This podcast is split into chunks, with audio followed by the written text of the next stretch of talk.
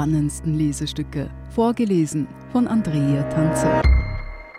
Heute die Fiktion, die uns zu Menschen macht, von Erik Frey. Es ist einer der meistzitierten Sätze der konservativen Ikone Margaret Thatcher.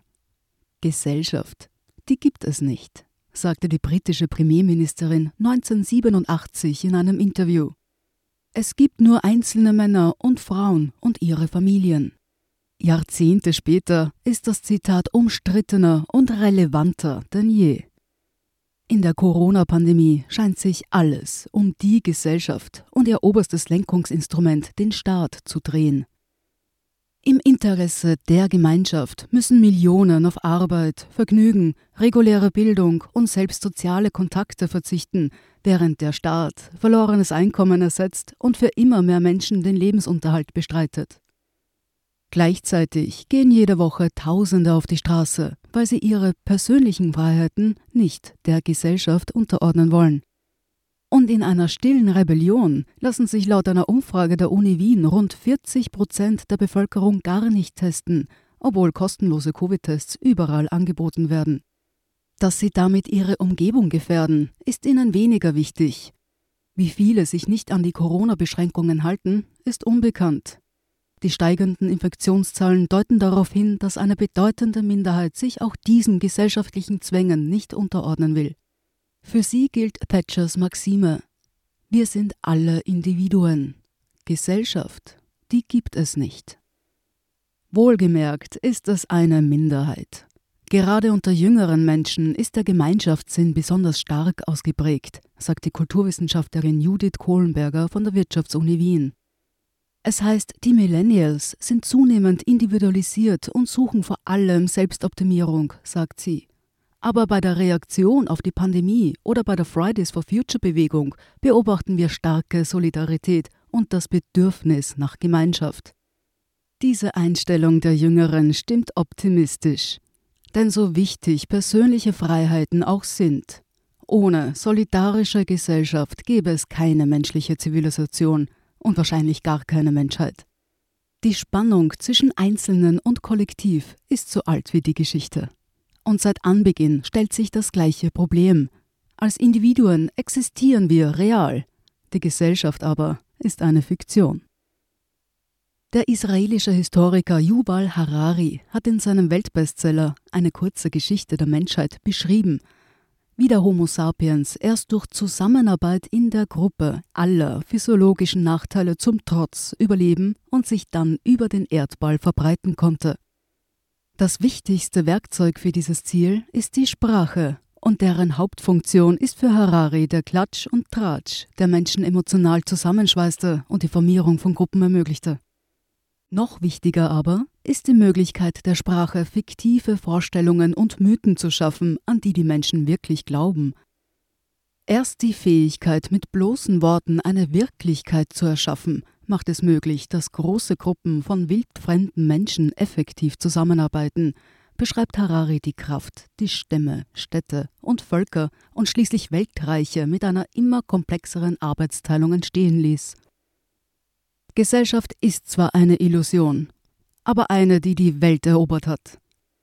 War es einst vor allem der gemeinsame Glauben an ein höheres Wesen, oder die gottgewollte Herrschaft einer Familie der Menschen dazu brachte, sich dem Willen einer Gemeinschaft unterzuordnen, so sind es heute vor allem Gesetze, auf denen jede politische Ordnung basiert.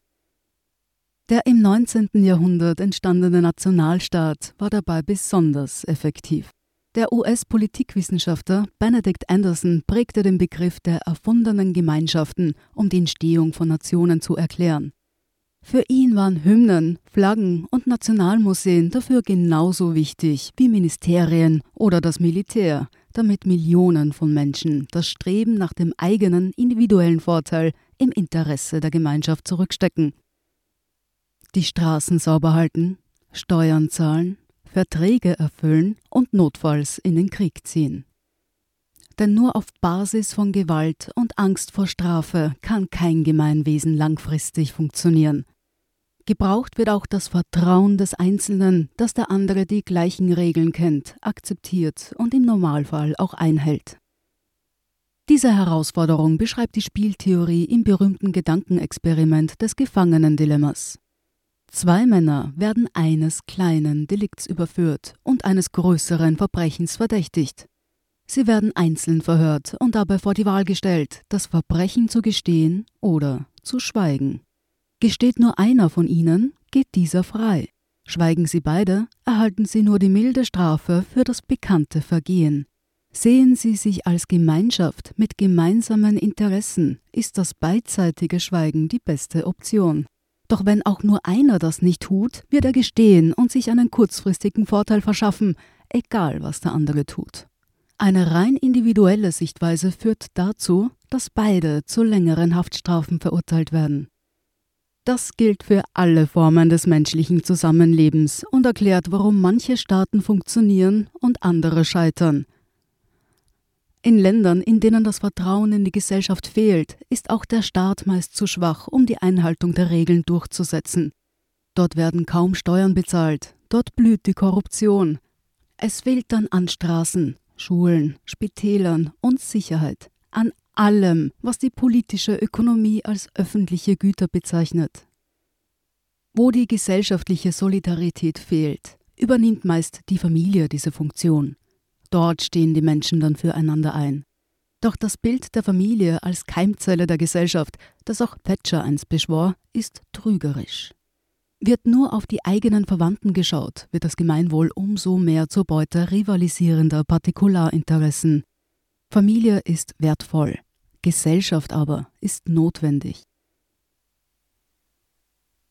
Sie hören die Fiktion, die uns zum Menschen macht. Nach dieser Werbeunterbrechung geht's gleich weiter. Guten Tag, mein Name ist Oskar Bronner. Wenn man in stürmischen Zeiten ein wenig ins Wanken gerät, den eigenen Weg aus den Augen und die Orientierung verliert, dann ist es sehr hilfreich, wenn man etwas hat, woran man sich anhalten kann. Der Standard, der Haltung gewidmet. Jetzt gratis testen auf Abo der Standard AT. Wir sind zurück mit Die Fiktion, die uns zu Menschen macht. Das Primat der Gesellschaft widerspricht nur scheinbar dem individuellen Gewinnstreben als entscheidender Triebkraft in der Marktwirtschaft. Denn gerade der Kapitalismus braucht ein striktes Regelwerk, das von allen eingehalten wird, damit er tatsächlich Wohlstand schaffen kann. Ein Markt funktioniert nur, wenn es Rechtssicherheit gibt und man daher auch Fremden vertrauen kann ohne die kollektive Kraft einer Gesellschaft, die für öffentliche Güter sorgt, führt individuelles Streben in eine zerstörerische Anarchie. Und gerade in der Wirtschaft sind kollektive Fiktionen entscheidend, sonst gäbe es keine Unternehmen und Konzerne, in denen Tausende, oft Zehntausende Beschäftigte produktiv zusammenarbeiten. Das derzeit wichtigste öffentliche Gut ist der Klimaschutz. Es hängt vom Verhalten jedes Einzelnen ab, ob der Ausstoß der Treibhausgase schnell genug verringert werden kann, aber nur, wenn dies kollektiv und weltweit geschieht. Sobald man merkt, dass andere nicht mittun, schwindet der Anreiz zum verantwortlichen Handel. Das gilt innerhalb eines Staates genauso wie auf globaler Ebene. Doch wenn die anderen ihren Beitrag leisten, eröffnet sich für einzelne Bürger oder Staaten die Chance, selbst etwas weniger zu tun, ohne dass man dadurch Schaden nimmt. Man wird so zum Trittbrettfahrer. Je größer deren Zahl, desto mehr schwinden die Erfolgschancen für das Erreichen der Klimaziele. Die Hoffnung für diese globale Krise, ein weltumspannendes Gemeinschaftsgefühl zu schaffen, um so die Einzelinteressen zu überwinden, bleibt bisher unerfüllt. Auch der Kampf gegen die Corona-Pandemie leidet unter diesem Trittbrettfahrerproblem. Überwog vor einem Jahr noch die gesellschaftliche Solidarität, so ist heute vielen die Lust daran vergangen. Schau auf dich mag für die meisten immer noch ziehen. Schau auf mich schon viel weniger.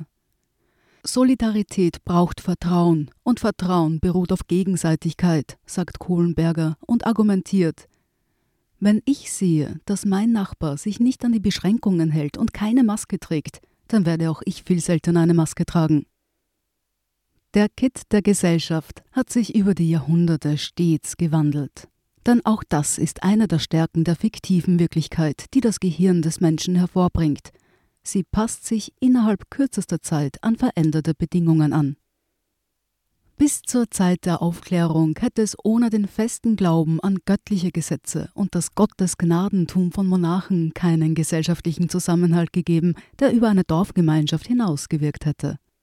Mit der Französischen Revolution nahm der Nationalismus immer stärker diese Aufgabe ein, und er war oft mit rassistischen Haltungen und Aggression gegen Außenstehende verbunden. Seit dem Zweiten Weltkrieg hat zumindest in Westeuropa das traditionelle Nationalgefühl an Bedeutung verloren. Laut dem Trendradar des österreichischen Bundesheers von 2020 sind nur 29 Prozent der Bevölkerung bereit, die Heimat gegen einen militärischen Angriff mit der Waffe zu verteidigen.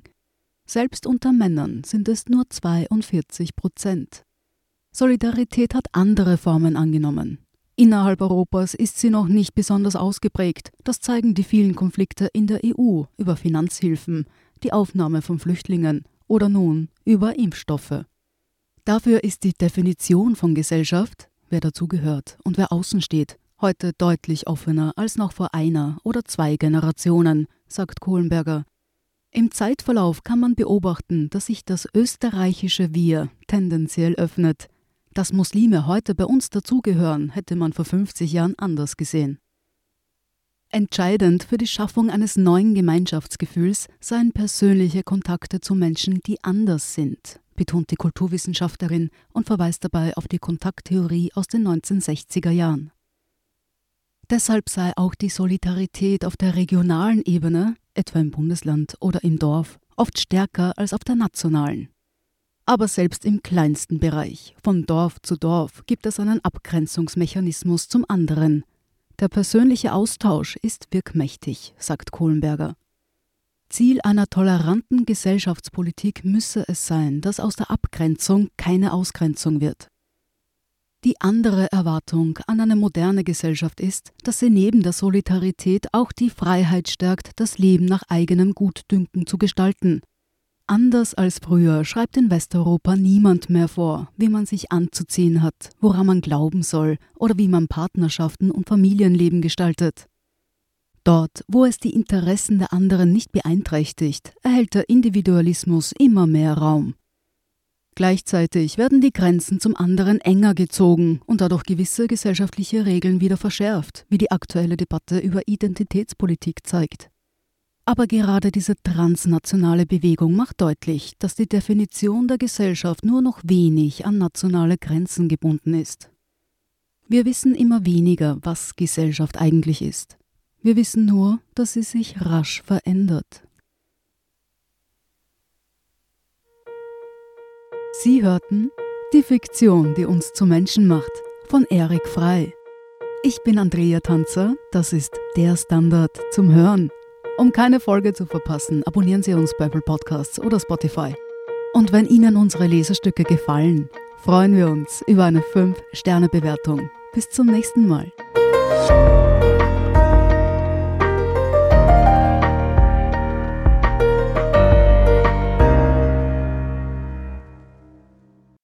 Guten Tag, mein Name ist Oskar Bonner. Wenn man in stürmischen Zeiten ein wenig ins Wanken gerät, den eigenen Weg aus den Augen und die Orientierung verliert, dann ist es sehr hilfreich, wenn man etwas hat, woran man sich anhalten kann. Der Standard, der Haltung gewidmet. Jetzt gratis testen auf Abo der Standard.at.